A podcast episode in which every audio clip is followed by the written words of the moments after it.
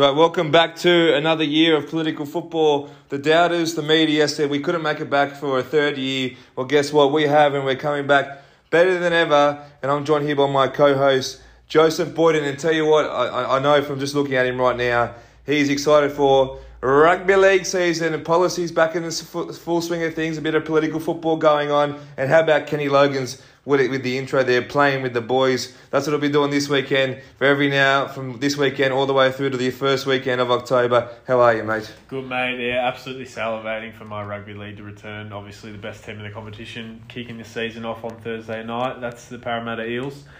Um, but yeah, sad to see cricket season starting to come to an end, even though it's been an average year. But um, very, very excited, Tom. Very excited for some rugby league. Absolutely. And just speaking of the cricket, we are coming to you live now as Matt Kuhnemann spins a web outside the off stump over there in India. So uh, looking forward to some more positive results there uh, in, in the back end of the series and hopefully get a tie. But uh, in terms of what the agenda for this week's podcast is, on the uh, political football side of things, we'll be discussing uh, the state of the economy, various aspects of that. It's been a very big few weeks of debate and uh, discourse in relation to the RBA uh, and inflation and, and, what's going on there. And the con- disconnection perhaps between the average household and the analysis the RBA undertakes to uh, lift interest rates or set interest rates. Uh, we'll discuss that amongst other things, including uh, the role of housing this time around, in the, in, as opposed to unemployment, in the potential of a recession, and also uh, the need for tax reform as well. If we want uh, Scandinavian services, you can't have them at US tax rates. But we'll get to that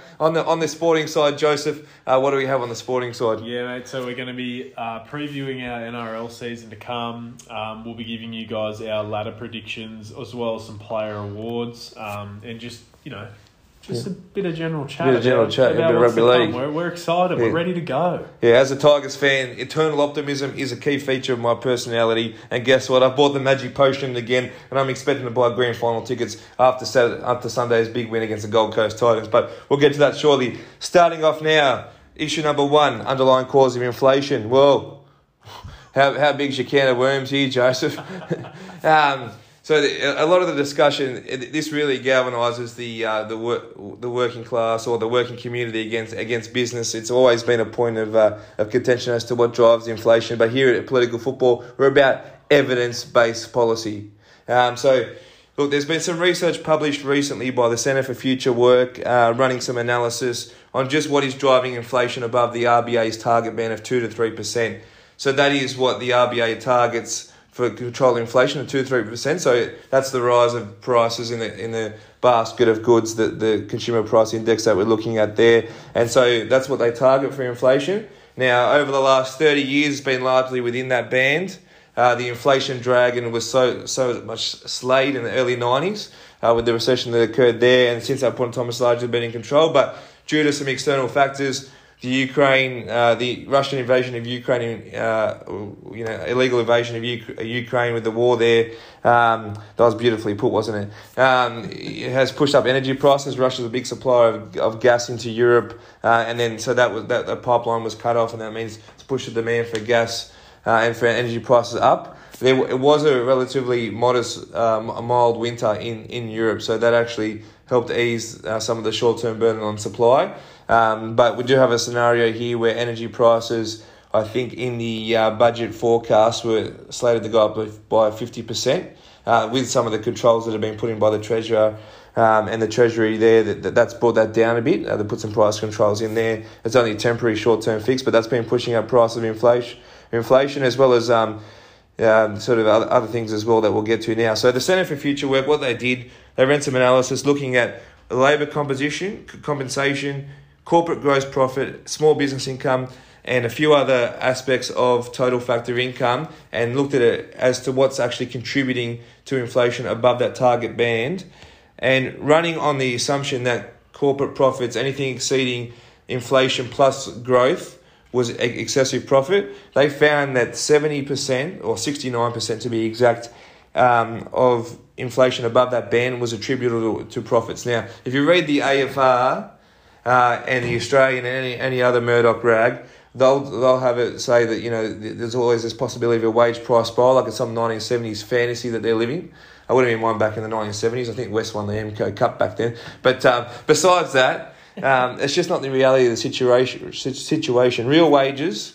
Uh, I think grew like had a negative factor of four point five percent over the last twelve months, and that's not because wages growth actually picked up to above three percent for the first time in more than a decade, but it's the inflation.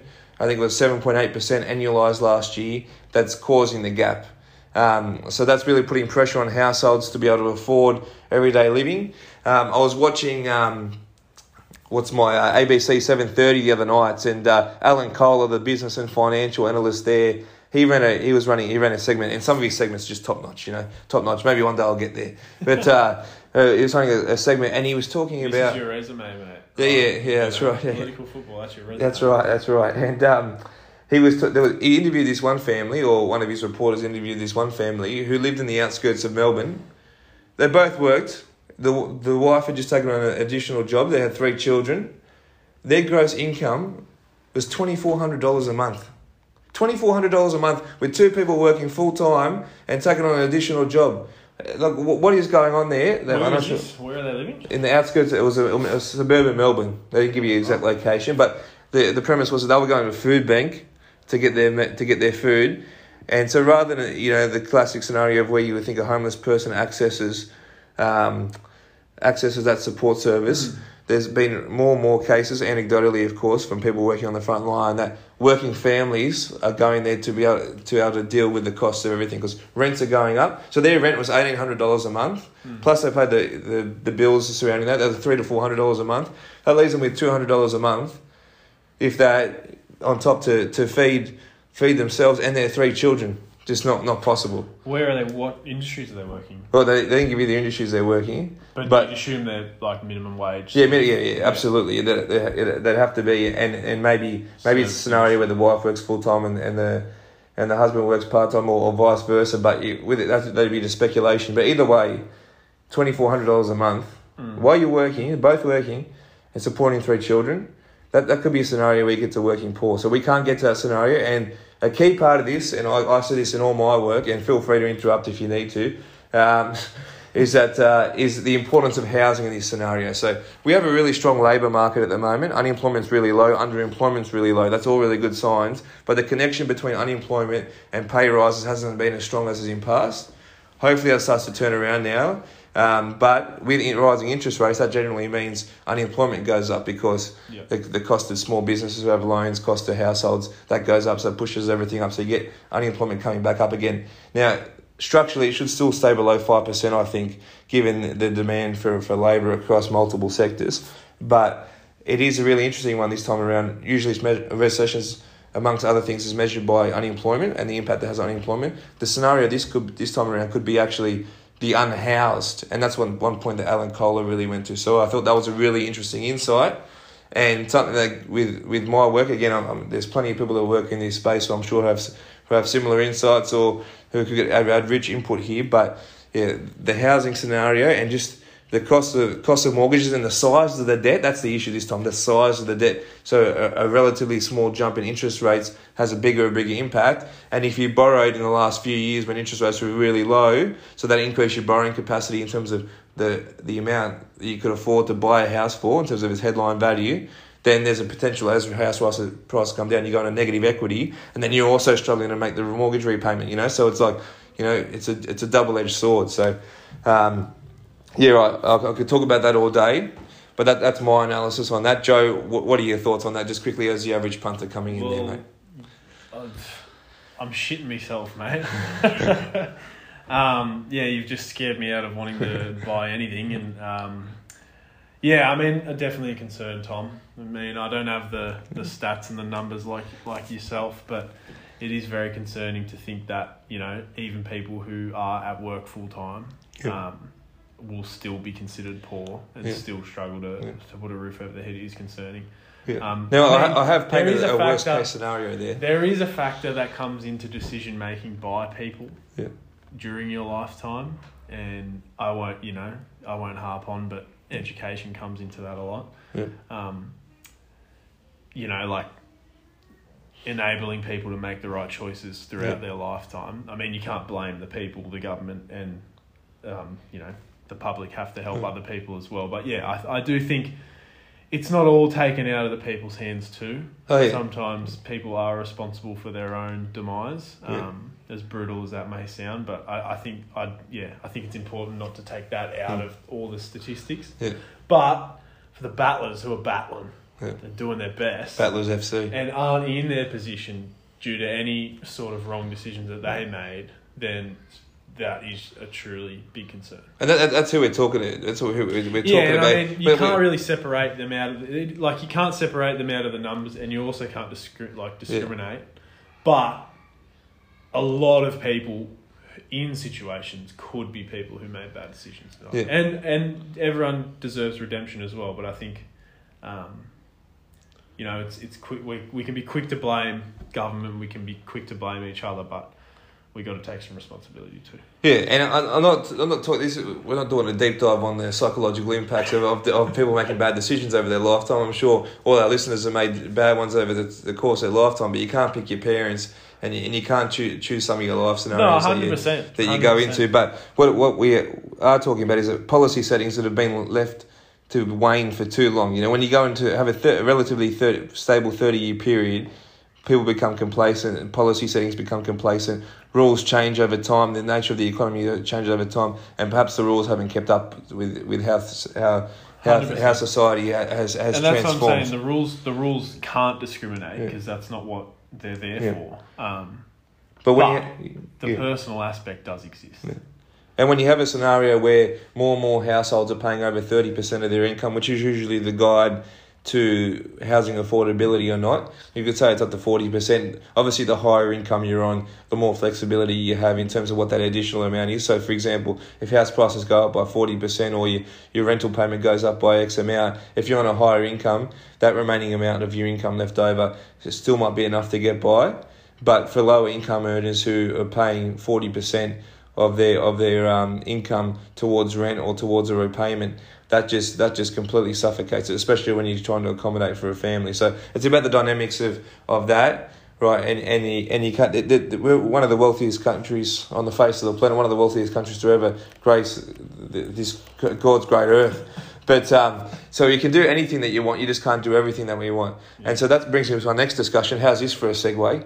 Is the tax reform, right? So this week, Anthony Albanese and Jim Chalmers announced that for those super accounts over $3 million, so people holding super accounts with uh, over $3 million in it, they'll no longer be able to access a 15% concessional rate of tax. That'll be doubled to 30%. And this will come in in 2025. Once, so they'll be taking it to the next election. It'll be legislated this term, but it'll be going into uh, legislated for the, after the term. So they'll take it to the people uh, to vote. And um, it'll raise about um, estimates, Grattan Institute uh, estimates about a $1 billion uh, per year savings. Other places have said closer to 2 billion, but it's a tax saving.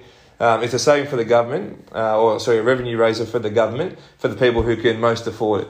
Um, so uh, this is sound politics and sound policy. Often they say sound policy leads to sound politics. Um, and in, in this case, I think that's what it is. Despite what Andy Morris and Harry, Harry Tate and all those small little liberals who live east of the Anzac Bridge have never had any issues in their life uh, say, this is re- reality of the scenario, right?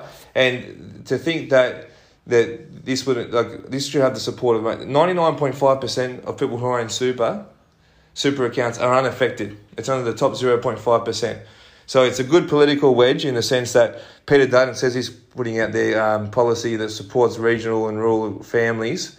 But I'll tell you what, there ain't many rural and regional families with over $3 million in their, in their super account, right? And if we want the service, we, there's two sides of the budget equation, right? There's spending and then there's revenue.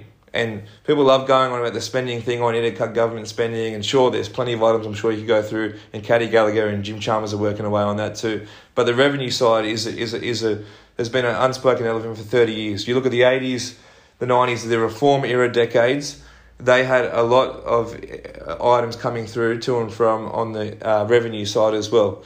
And so, if we want a world class health system, if we want to be uh, take care of our elderly, if we want to be able to properly fund childcare, if we want a world class defence system, be able to protect our sovereign borders and everything else, and all the infrastructure that comes along with that, then you can't have that at US tax rates. In other words, as I said at the beginning, you can't have Scandinavian services at US tax rates. Something's got to give. because that just leads to structural deficits time and time again. So that's a choice for the people of Australia to make. If people want US services at US tax rates, they'll vote for that. They'll vote for the coalition. But ultimately, something's and in my experience, in everything that I've seen, people want good services. People want to be able to go to the doctor and, and get good treatment with their Medicare card, right? It's one of the great, the people want to be able to have a good education that everyone can have access to, whether it's all the way through to high school and then obviously on onto vocational or higher education. So that's the that's the challenge I pose to these people who they, they're talking out of their back pocket or talking out of personal interest rather than actually the good of evidence based policy. And I, I just can't see how anyone could argue that this is not a good policy. Some would say that uh, you could argue that it could have probably should have gone further. And, and my, my hill I'm willing to die on is because I'm not entrenched in, the, in either in either party, even though I'm a, I'm a fan of one party over the other. Is a capital gains discount. That'd be a real way to way to make headwind. But that'll that talk about that's a that's a death wish because tax reform in this country is a poison chalice. Um, even though a lot of the time it might work for the good of most, the people who stand to gain the who stand to lose the most, or even if they're really small, they'll often have the loudest voice. So um, we'll see how we go on that, but it's a step in the right direction, and I'm all for it. I'd just like to shout out Harry Tate and Andy Morris. That that was coming from Tom. Yeah. Um, that wasn't a personal attack from me. Yeah. Uh, don't send me DMs. Aim them at Tom. Yeah. So we've already had a, a, a thorough discussion over the last 24 hours. And I- I'd have to, I wouldn't expect anything better from Harry Tate, but Andy Morris and his policy mind and some of the stuff that you know that he talks about tax reform all the time, and him, him, you know, I'm not sure whether he's just, you know, tr- he's just stealing, uh, you know, a bit of candy from a baby here, but We need to do a call in one yeah. day. Do a call in. Hello, this is Andy Morris. Oh, Andy, you've been in the UK for a couple of years, have you, mate? Oh, Johnny Bateman. um, anyway, um, we'll we'll leave that there. That's my that's my take on uh, and and Joe's partial take on that. Had to get that off the chest. It feels good, you know. The, the podcast is almost a form of therapy these days. Yeah, I'm just a Just, witness. just to get it out there. That's all right. We'll, we'll jump into uh, some sport now for all those long time sufferers who just get through the politics session to just get to the sport, which is probably 90% of our audience. But um, thanks very much, and uh, we'll be back after this short uh, advertisement.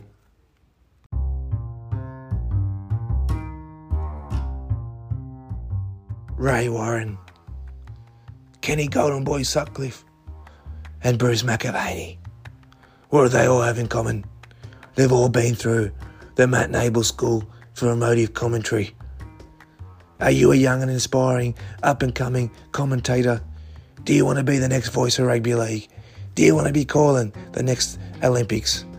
Well, guess what? Matty Nable's got the course for you a course in the one stop shop of how to make sport the best drama on the face of the planet. Matt Nable. You can't replicate this rasp. And that's what makes a good commentator. Join up now at mattnablecommentary.com.au. How good's rugby league?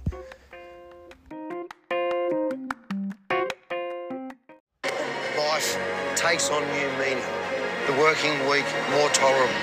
For at its end, there's hope, there's comfort, there's the guarantee of spectacle, of a win, of a loss, and another brick in the path of every team's destiny.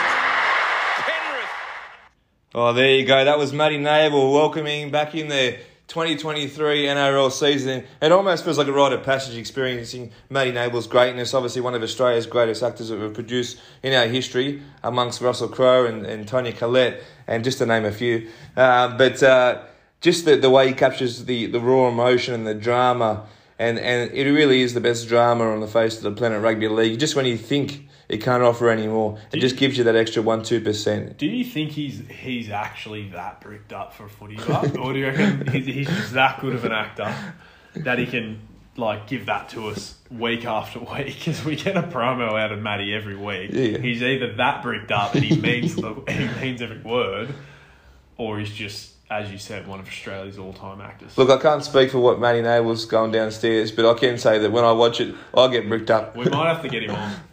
Um, have to get him on, yeah, yeah, might have to get him on. But uh, we've got a special guest later on, not uh, Matt Nable, but just uh, another member of the rugby league fraternity, and we're looking forward to seeing what he's got to say about uh, making a return to the NRL for the first time since 2020. Uh, but let's get to it. Uh, plenty of games this week. 17 teams. One team's got the bye, the Dragons, and I bet the Dragons fans are happy that they'll be getting two points because let's face it, they were playing this weekend. Unless they were playing the Dolphins, they would have been copping the L. Um, that's my short prediction for the for bottom four team, the St George's Illawarra Dragons. But that's neither here nor there for the moment. And let's get started with your beloved Parramatta Eels, the season opener at CommBank Stadium, taking on the Melbourne Storm. Uh, I want you to give me your prediction for this. Where is this match won and lost, and why will Parramatta win? This match is won and lost pools. I think, you know, if you have listened to me talk about Parramatta ever on this podcast, I just give you the same spiel every time. This game is won and lost in the middle of the field.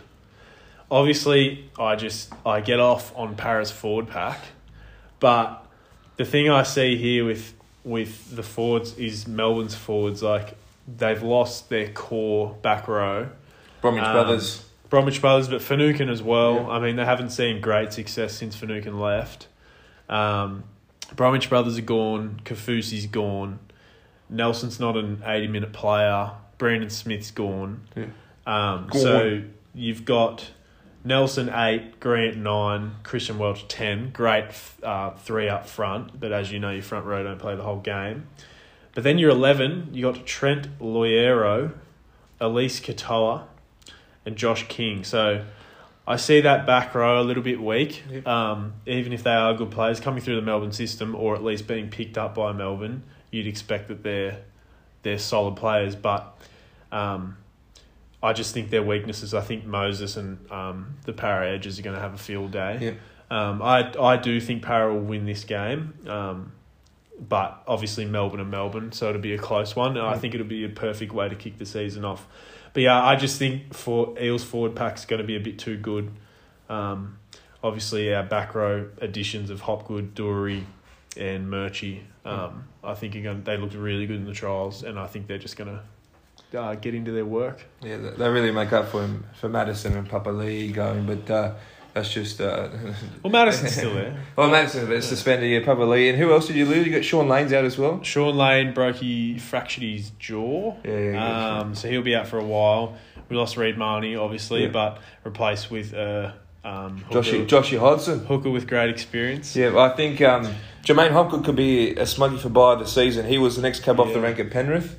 Um, he was knocking on the door, being in that top 17. Um, so he could be a smoky for that. Good yeah, hop on him. Yeah, good hop on him. Kick yeah, and yeah. hop. few good tattoos on him too. You know, Kick and hop. Get a bit of bit of rough, bit of rough around the edges. I like it. Um, moving on now to what I think is deserving of a Friday night game, a six pm game to start the season. Warriors and Newcastle Oh. to start the, to start the season. He tipping this one. The, the less time we spend on this one, the better. If you can do a half day at work on Friday, do it just so you can catch your six pm game. um, look, this is a stab in the dark. I I think Knights will get revved up by all the shit that's been talked about them. Yeah. Um, I think they'll come out of the blocks strong like they did last year against Roosters um, early in the piece, but then they'll obviously die off. So I'm going Knights. Yep. Yep. I, I I went with the Warriors just for the fact they had good trial form. They're at home, haven't played much home football over recent years. Um, I'm still not sold on Kalyn Ponga being at six. I do like the addition of Jacko Hastings. Uh, he'll give his all at Newcastle. Maybe he'll provide a bit of starch, but it feels like more of the same from the, the team. Do a bit of depth on the bench with Adam Elliott and Hetherington, uh, but it might take a bit of time for their formations to come. And uh, one thing the Warriors always do is when they get the um, when they get going, they get some good go forward. So I expect them to uh, get one, one over Newcastle, probably about six to twelve points. Uh, moving on to the blockbuster game of Friday night, uh, one of the biggest market teams in the Brisbane Broncos playing the Penrith Panthers, are two-time defending champions. Uh, Panthers are short for this one. I'd have to roll with the Panthers just on class and form. I know people, a lot of people are riding off the Panthers, or not riding off, but saying it's going to be harder for them to do a three-peat given the loss of Koroisau and, and, and Kikau uh, and Hopgood and uh, some other fringe players around the edges. But you still got to look at that 1 to 17, and it is so elite. Dylan Edwards, one of the best fullbacks in the game. Tago, Crichton in the centres. Toto, Luai and Cleary just solid as a rock there. Cleary, in my opinion, the best player in the game. Their, their forward pack hasn't changed much outside of Koroisau and Kikau. So you've still got Leota and Fisher Harris up front, so meterage shouldn't be an issue. Liam Martin and Isaah Yeo, I'm big on Isaah Yeo, so it should be elite. Um, and then still a pretty good bench with Len and Sorensen and Soni Luke.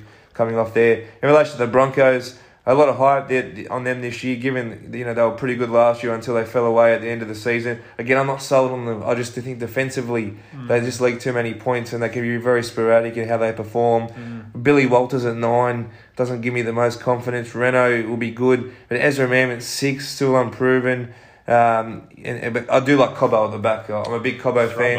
Robbo. Um, yeah, that's right, Throbo. And uh, even though he likes talking shit about his coach, um, he uh, Good he's coach, good. shit coach, yeah, weird so coach. I still I expect Penrith to win this. Just the, the the you know death by a thousand cuts the way they go about their game. So uh, would you agree on that one? Yeah, mate, I will. I um I was always thinking, had it in the back of my mind that Penrith would get ambushed at the start of the season. Um, you know, just because they've lost a few players. Um, they've obviously come off back to back premierships. Uh, a few of their players won, went over, won a World Cup. So I thought, you know, they might not have that motivation to sort of kick them off. So I thought an ambush would come, but obviously they got ambushed against St. Helens the other week. So Yeah. I think that ambush was enough to sort of spark them. I think they'll be hot and heavy and ready for round Yeah. one against Brisbane. Um, and I think they'll definitely get the job done. Yeah. And I don't think you see Penrith at their best now. I think it's one of those scenarios where you're going for the three, but you have to manage it. So they'll, they'll aim to progress over time, knowing that the defence can solely win games and their attack might take a little while to click, especially with our Koroisau and feeding the ball to kick on that left edge for more natural points. But um, yeah, I think uh, yeah, they'll, they'll be right and Someone- they'll, they'll be in the top four. Another big again. thing I think that hasn't been talked about much is the loss of Taylan May. Um, obviously, you get rid of uh, Charlie Staines, Yeah. so he's not there Coming to anymore. Concord. So they've lost a bit of outside back depth now. Um, so I, I think that could be so. Obviously, Penrith on their out on their edges have been very powerful, but I don't know. I think you've lost a bit of depth there. That could be a little bit of an issue coming through there this year because obviously they're Sunia Turuva. Yeah. Sorry, Sunia, if I've said that wrong. Um, you know, not much NRL experience, and then so if you've already if you're already playing one winger who's new to Yeah. that to this like level of the game, your depth can't be great. So I I reckon they're going to attack his edge quite a lot. Yeah. I think, so you could see a few tries coming in Yeah. his way. I'm, I'm, a, I'm a personal fan of Turuva. I think he's been knocking on the door, but we'll see. Again, I get your point about him being unproven. Moving on now to Manly versus uh, the Canterbury Bankstown Bulldogs. Saturday afternoon game at Four Pines Park. Um, and again, the, the formula for Manly is simple. I think most people will get it. Uh, Tom Trebojevic, potential of finals. No Tom Trebojevic, bottom dweller. It's as, Cellar dweller, I should it's say. as easy as that, and So it truly one, is. two. And you can't say otherwise because it's happened for the past Yeah. what two or three seasons. He, he's the most valuable player, in my humble opinion, in relation to the, the performance of one team. He is just he just like takes that team and he makes everyone better around him better. That outside back, Brad Parker looks like the second coming of Jamie Lyon when Tom Trebojevic is on the field. Tui Pilotu, you know, the, uh, Cooler or Cola, however you want to say it. Stubby. Um, I'm a big fan of Garrick, member of Bloat FC, good looking rooster. Um, but there again, their forward pack, much of the same. They haven't changed much. Just signing Kelma Tuilagi, that's enough to frighten opponents out of their bloody boots. Give me a break. Thank God we got rid of that deadwood. Um, and uh, yeah, so doggies are interesting, right? I mean, they're they're outside of the Tigers and and the Dolphins. Obviously, they're probably the most active in the um, in the recruitment market.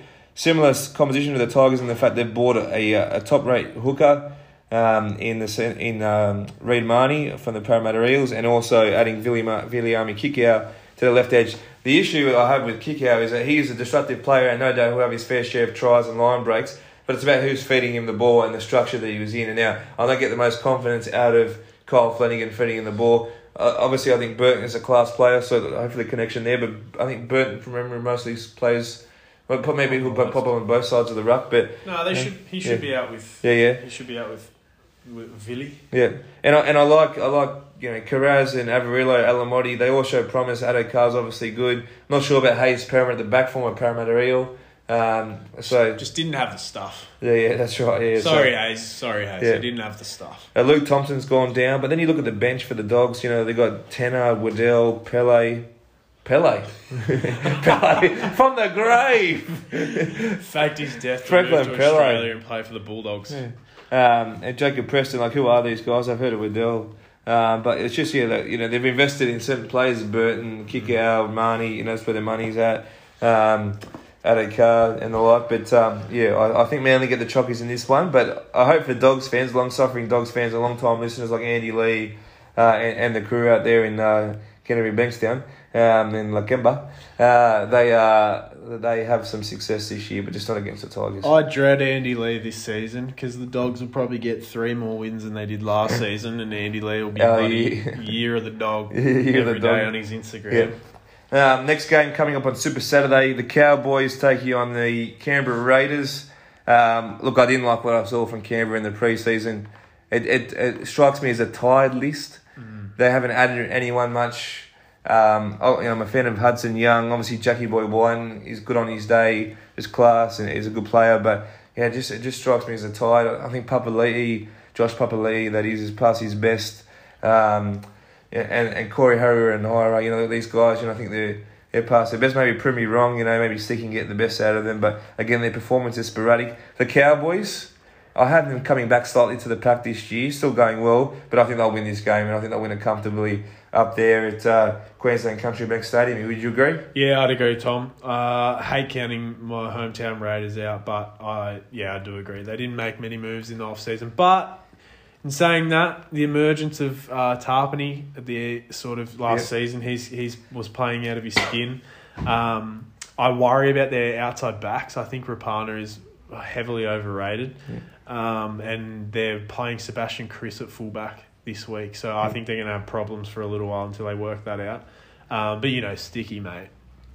Sticky brings the best out of Yeah. everybody. That's right, that's right. Good old Sticky. Get the golf club out, Sticky. We might be needing a couple of drivers around their head soon. But um, let, let's move on now to what I think is game of the round. Saturday night, Saturday night prime time uh, on Fox League. It's uh, the Cronulla Sharks.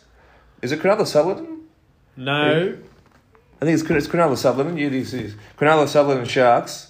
Because is. in, in touches, I just think it's Cronulla, but It it's is. the Cronulla Sutherland Sharks in league uh, against up against the South Sydney Rabbitohs.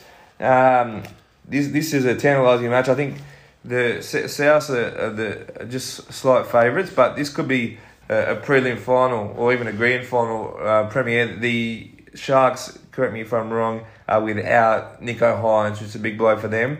But in saying that, they've still got class and they, they love putting on points deluxe. The, the Sharks attack, you talk people talk about the um, the South Sydney attack going into just like this pattern of formation and being able to score points on either side on either edge um, with their with their block plays with Cody Walker just being able to draw and pass delightfully alongside uh, Latrell. But the Cronulla Sutherland Sharks, I'll tell you what, they're just almost as good with the way they play with the flyers on the edge with Mulitalo and and um, and uh, Ray and Ramien and, and and who else? Sione Katoa. Um, and my, my personal favourite, Siosifa Talakai. Yeah, um, they're just uh, just a dynamic. They're just a dy- dynamic team, and I think their forward pack uh, with uh, big boy Rudolf over there, no doubt got around Mardi Gras. Uh, Braden Emery, uh, who uh, you know he's been consistent for a few years now, and the likes of Dale Finucane and Teig Wilton, um, and, and Cam McInnes, Wade Graham, Kaufusi, and Jack Williams. I mean that's a, that's a pretty good bench coming off the off the line there for the, for the Sharkies. So I've actually got him coming quite high, as much as it, it pains me to say, um, as a, as a not too much of a fan of the Cronulla Southern Sharks, uh, but. Yeah, it's. Uh, I think they're going well, and I've, I've tipped them to get the upset here, knowing full well that I still think South will probably finish top four. But I just think early season, what I saw for them in the trials, I know the S- South put Dragons, slayed the Dragons in a charity shield, but let's face it, that isn't much of a task these days. Um, so yeah, give us your prediction on this one, and just where you think these two teams are at. Yes, the the the Cronulla Sutherland Sharks they do have a bit about them, Tom, but I think without their their Dally M man, they will struggle. Uh, Braydon Trindall, you know, like what like what are we doing here? Yeah, I, I don't mind. I don't mind Trindall. He's, Oh, uh, we love- He's we one love- of those guys who's probably good enough to play first grade, we love just, some Trinderella. Yeah, yeah, yeah. We do, but you know, if we're talking about Nicho being out round one, I feel like this is that one of those games. Both the Sharks and the Rabbits will be disappointed to have in Yeah. round one because Yeah, you, you don't want to be you don't want to be having this clash in round one. Round one's such a write off. Every year it's such a write off. There's Yeah. someone what some of the best teams in the comp are losing te- um, t- like games that they just like weren't ready for. Um, so disappointing to have this in round one, but it will be exciting out of the gate. I think Rabbits get the job done. Um, I'd like to buy into the the Sharkies getting it off off the mark straight away, but I think the Rabbits will do it Yep. and do it well. Very good. Okay, that's uh, good to disagree there. But um, here, I think uh, the only thing better than one Latrell Mitchell is two Mitchells. Big Shaquai getting a start off the bench, his brother. Shaq Daddy. Yeah, yeah, Shaq Daddy. Uh, one of the best names in the NRL, Shaquai Mitchell. Keep an eye out for him. He's looking trim. Oh yeah. He's looking nice and trim. Uh, moving on to the Sunday games here, double header here. Sunday afternoon, the much vaunted debut of the Redcliffe Dolphins. that was my dolphin. Yeah, that that was good. That was good. More of a horse. People thought we, we didn't know Five Dock was by the sea. um, taking on the, the, the, the Sydney Roosters, or the East, East as I like to call them, because that's what they are. They're eastern suburbs Roosters, not Sydney. Um, that's How who they is that? That's who they represent. Uh, but again, it wouldn't, wouldn't be the first time East think they you know they represent more of the community than they actually do. Says a lot about the club. Yeah, yeah, it does. It does. Um, but I, I think uh, Roosters are unbackable favourites here. Uh, in the words of Scott Sattler, uh, in relation to the Dolphins' recruitment, it's some of the worst recruitment in the NRL he's ever seen, which I found quite laughable because it, it does, it does leave a lot to be desired, in my humble opinion. Um, if they, if they roll that cup out in the Queensland, that team up in the Queensland Cup, I wouldn't be. I would think that's a pretty good Queensland Cup team, but uh, I'm not sure about the NRL to be honest. Honestly, yeah. I like there's there's some players there. They've they've got a couple players like obviously they cleaned the Melbourne Storm back right as we talked about before, but you, you got your Tommy Gilbert, um, you got your bloody your Mark Nicholls is good for the Rabbits. Like again, not like earth shattering players. Yeah. But you've got some solid players, and then they've signed George. Who'd they sign? It's on Tom Flegler, Tom and Uh, and Herbie Farnworth. Herbie Farnworth. So they're for next starting year. to get some. Yeah, Names. so for next year, Yeah. that you know, and I, I said the year of development, it's, it's hard starting a new franchise. I think Gold Coast did a better job coming in. They had Matt Rogers, Scotty Prince, Preston Yeah. Campbell, Greg Bird, uh, Luke Bailey. They had these sort of guys Look, who, I who think- top of their game. Dolphins didn't do a good a, good a job coming in, but I think they'll More have a better impact like throughout. You know, after four or Yeah. five seasons, I think they'll see more success than the Titans have like Yeah. since they've been in the comp. Interesting. Awesome. So we'll see what the, uh, the, the Dragons, the, sorry, the But what- Dolphins will be working. You know, whatever the Roosters are missing in round one, they, they'll just go buy it. Yeah, yeah, Don't yeah, worry that's about right. it. Yeah. Don't worry about it. And um, I think Brandon Smith will be a good pickup, but I'm not sure how well he'll go at number nine over a whole season. I think Connor Watson being out for a while hurts their game plan Yeah. a little bit. I think we would have seen a lot of that sort of um, super sub sort of mentality, like like the sort of um, Harry Grant, Brandon Smith sort of combo. But um, I, I mean, they'll work it out, mate. They'll just Uncle Nick will write a check and something will happen. That's right. They'll they'll have Reed Mahoney there next year. something. Um, now moving on to the final game of the weekend, and finally I get to talk about my beloved West Tigers. Uh, back to Leichhardt to start the season Sunday afternoon. I know it's a six o'clock game, but it is daylight saving still, so should be able to get that some of that golden hour coming in over the hill, over that uh, that western corner there. Um, onto the, uh, lovely fig trees, looking down at the uh, Wayne Wayne Pearce Hill and the Wayne Pearce scoreboard there, uh, and seeing a, a wonderful thirteen plus Tigers win. In, in again in, in my non-biased opinion, or my unbiased opinion, uh, West have recruited the best in the league uh, over the off season. The addition of Apisai Koroisau, many who believe is the best or the most informed number nine in the competition. You look at Penrith; they had largely the same squad in 2019 as they did in 2020 to 2022. The difference was Apisai Koroisau coming into the fray and taking them from 10th to a grand final, then two successive premierships there. Just his partnership, and you look at what he did with Manly, with Daly Cherry Evans. That's when they were looking most threatening in terms of getting a premiership, and then obviously South Sydney won a premiership. So he's a three-time premiership winner, and probably only the likes of um, Luke Keary and maybe one or two other players of uh, in the competition have uh, experienced that level of success. So I'm looking forward to him just screwing up the four pack and the reform of the four pack this this uh, this summer has- been as good as the superannuation reform that's come through this this week. Unbelievable. We've gone from having a four pack where one player averages over 100 metres, Joe Ofahengaue, to having a vast majority of players in the 17 in the four pack and on the bench averaging over 100 metres a game. Big Stefano Utoikamanu was coming back, arguably one of the best young forwards in the game, was put on ice last year due to injury, so I'm looking forward to seeing him bump some guys off, get over the line and put some defensive clout into the pack. David Klemmer, you know what you're going to get. You know you're going to get 140 metres a game. You know you're going to get preventing plenty of starch. And Timmy Sheens has added a little offload to his game in the off season. I'm looking forward to seeing that. Oh yes, it gets even better. Isaiah Papali'i. Oh, brilliant. Uh, I love what I saw from him in the trial. I know he'll give an 80 minute performance. I know I'm speaking to the choir when I talk about Isaiah Papali and the impact that he has on the team. Thank you, Parramatta, for providing us with such a quality player. And then, oh, my personal favourite, please, sir. May I have some blow? Shawn Blore on the right edge. Oh my gosh, this blood, this guy's had, you know, so much. He's had so much hard luck over the last few years. Two knee, two knee Ricos. When he has been on the paddock, he has made an impact for the short time he's been on there. Everyone remember his, his debut. He started to make a name for himself in 2021 on that left edge um, before again injury struck, and then he was getting back for the for, I think it was a shoulder, and then I think uh, came back for it was it's the last session before the trial last year, and he did his knee. Doesn't sound good, mate. No, but he, he is back, and I'll tell you what, I love what I saw combining with him and Tommy Talau on the trial. I think he'll be a dynamic on that right edge. I think it'll take two or three guys to put him down, and he just runs like his life depends on it. You know, like he just looks intent. There was, even in the trial when we played the trial, there was a drop ball and they caught, caught it back for the scrum. But like he, he ran to pick up the ball and the way he just picked it up, he got his big legs going. And I was like, oh, please sir, may I have some blow? And uh, that was delightful. And I know Matt Skinner and all the Tigers faithful out there are looking forward to seeing that. And then you got Ofahengaue, our best forward at the back there, and then the dyna- the, the dynamism coming off the bench. Alex Twal, will he get his first try this year? God, yeah, with will. with Koroisau feeding him the ball. Uh, Fonua Pole, and then obviously the uh, the prize recruit Johnny Bateman will come into the fray later on. He's not playing this weekend, and as a result of him not playing this weekend, he's not in the uh, official training squad for this week. So I've actually got a surprise guest interview with him. Uh, Johnny Bateman joins us, just come up for the new $75 million Centre of Excellence.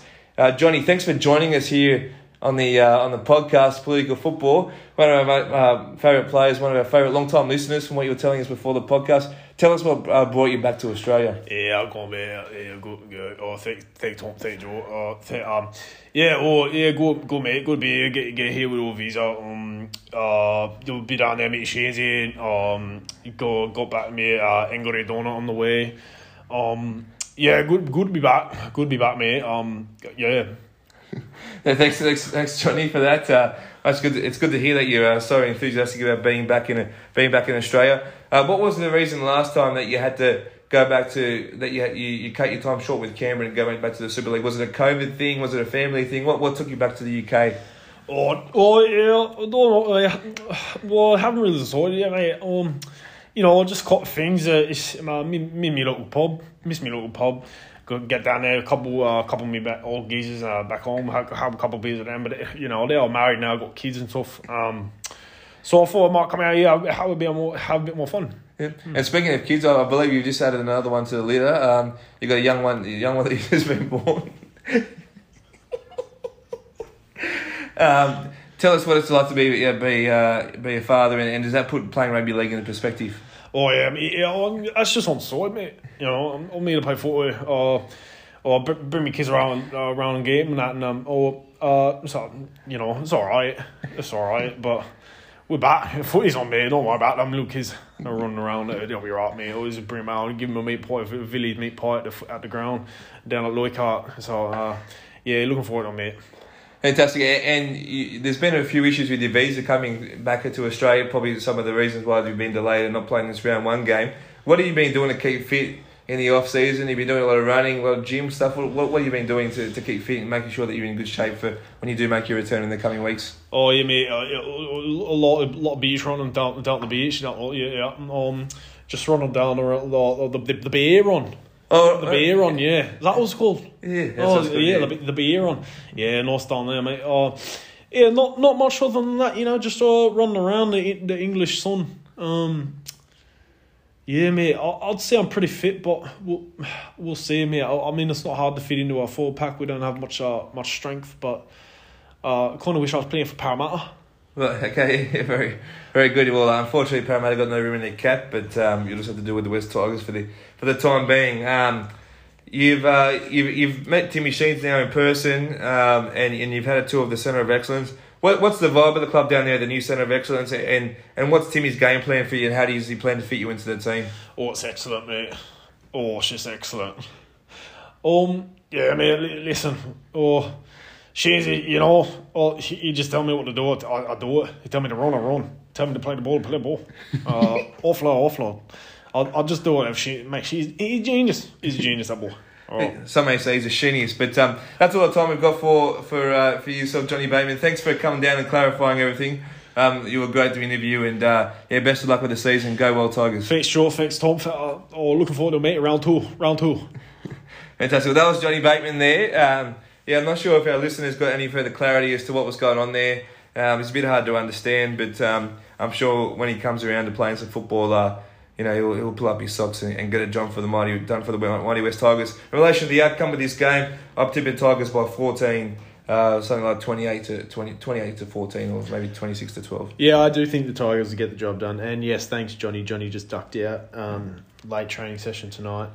Um, I just want to come back to your intro of Shawn Blore. Yeah, yeah, yeah. The biggest pump up speech of all time featured you highlighting his 27 injuries in the past three years. That's about it's about the resilience. exciting. It's about the resilience. Um, but yeah, I, I'm excited for him too, mate. I just thought that was quite funny. What else am I seeing on the Tigers team? Oh, yes, what I wanted to say. Something that really worries me looking at this list is the recruitment has not gone past the forward pack. Obviously, obviously Luke Brooks might have a better chance to make an impact now because he's got different forwards around him, and with a bit of go ahead from Appy out of out of dummy half will help Brooks a lot. It'll give Brooks a bit more time and space, but Laurie, Nofoaluma, Naden, Talau, and Staines concerns me a little bit still. Right. I think I think if that, you know, if you had one of those outside backs, if you recruited some I mean Staines is alright, but you you know, you're not writing home about him coming to your club. Um, your centers worry me a, a little bit. I think there could be some issues there, but look, you could be one or two outside back or back acquisitions off a bloody good team there. Yeah. Um, I, mean, yeah. I, I think Talau, Talau is uh, again. He was coming off a knee injury. He's almost like a new signing again. He, he's he's scored, he's got a great try scoring record for the amount of games he's played. He was in that Westfield sports team with Jacob Saab and Jacob Ravillo and all those sort of guys who went on to win the national championship. He he's a, he's a gun. It's just that people have forgotten about him for being off for a year. And I think Nathan is a good role player. I think uh, I really liked him at Penrith. Uh, didn't fit into the dog system, but I've liked what I've seen from him in the trials. And again, he was one of our better players last year before he got injured. So I like that. I get what you point about the wings, but wing, wingers don't win premierships. They might contribute to it, but that, that wouldn't be the effort. The, probably the key question is the, the, the gelling of, of Dewey and Brooks. And if that goes well, well then the outside back narrative take care, like takes care of itself. Much like most teams, right? If you win the forward battle and then the, the, the halves can play with the back of that, then the outside back's narrative take care of itself. But um, that's just a bit of rugby league tuition there for you. Um, but uh, moving on now to what we think our fearless predictions will be in terms of our top eight. Uh, Joseph, why don't you roll us through your top eight there for us? All right, I'll kick us off. I'll start. How about we go? How about we start with eight Right. and move up? All right, I've got Manly rounding out the eight, pending Tommy's health. Obviously, you know when you're making predictions, obviously a lot depends on health, but I think Manly will sneak in. I liked what I saw from saw from them from them in the preseason, um, and I just think they'll do enough. I think there'll be a big fight for that eight spot. I think the Raiders, um, Manly, I think the Tigers and the Broncos, maybe the Dogs could be fighting for that spot. I think you'll see a, a very close battle for that last spot in the eight. Um, then I got the Cowboys. I still see them in the finals. Well, I don't see them top four this uh, like they were last year, but I see them still getting getting back to the finals. I've got Melbourne slipping down a little bit, so I've got them at six. Um, I think they'll comfortably make the finals, but I think they'll have a little bit of a shock there, trying to sort of um, bring those their new sort of forward pack into into good form. Um, then I've got the Roosters coming in at five. I think they'll just miss the eight, based on just based on some of the people who are missing for them, Yeah. um, and them obviously trying to fit in some new signings that are in big positions. I think it might take a while for that to get clicking, Yep. um, but by the time it does, I think they'll get they'll do enough to uh, get themselves up near the four. Then I got Sharks at four. Um, I think they'll build off what they did last year um, and continue that and strengthen up a bit. As we talked about, they've got good depth. Uh, I've got Parrot coming in at three. Um, I think we're going to have a good year.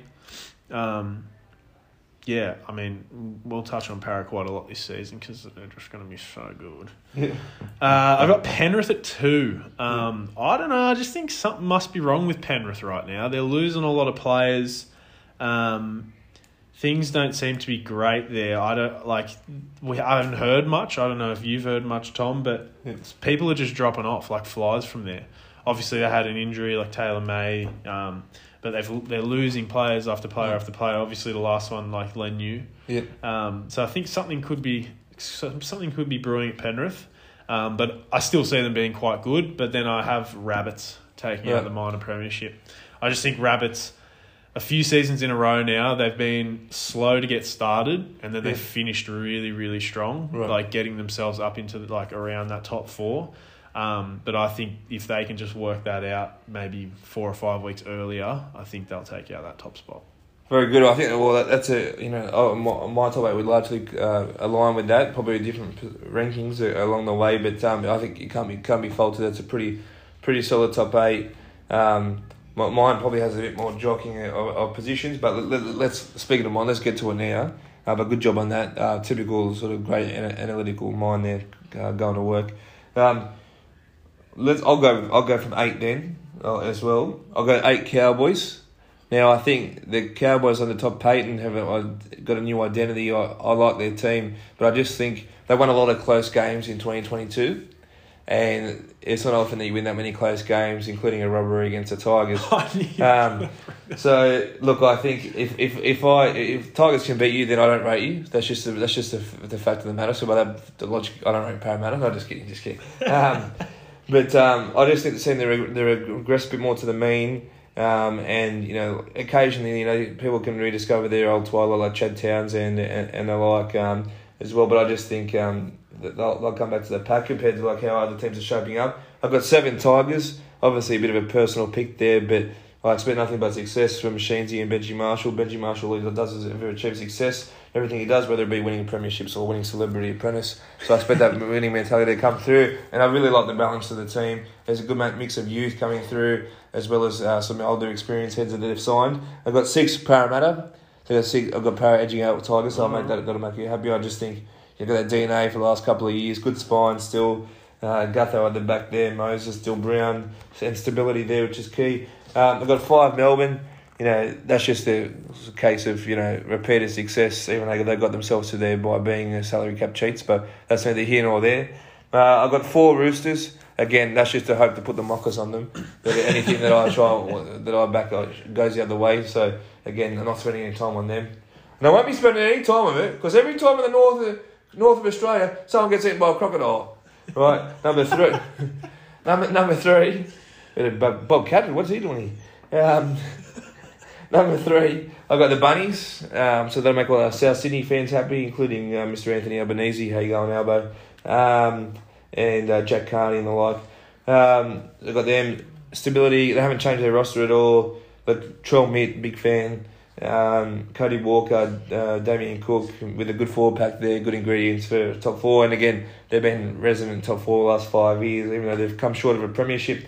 Two, I've got Panthers. Just again, I think how they're going to approach this season will not be so much going for the back to back line and premierships. I think they've achieved that. They've achieved 42 points in the competition year and all that sort of you know, Golden State Warriors gear. I think this year will be about building them up to try and be a three, three-peat, something that the Broncos in the 90s couldn't do, or um, the Roosters a couple of years ago. So I think they're, I, I- again, I, I, I still rate the Panthers highly.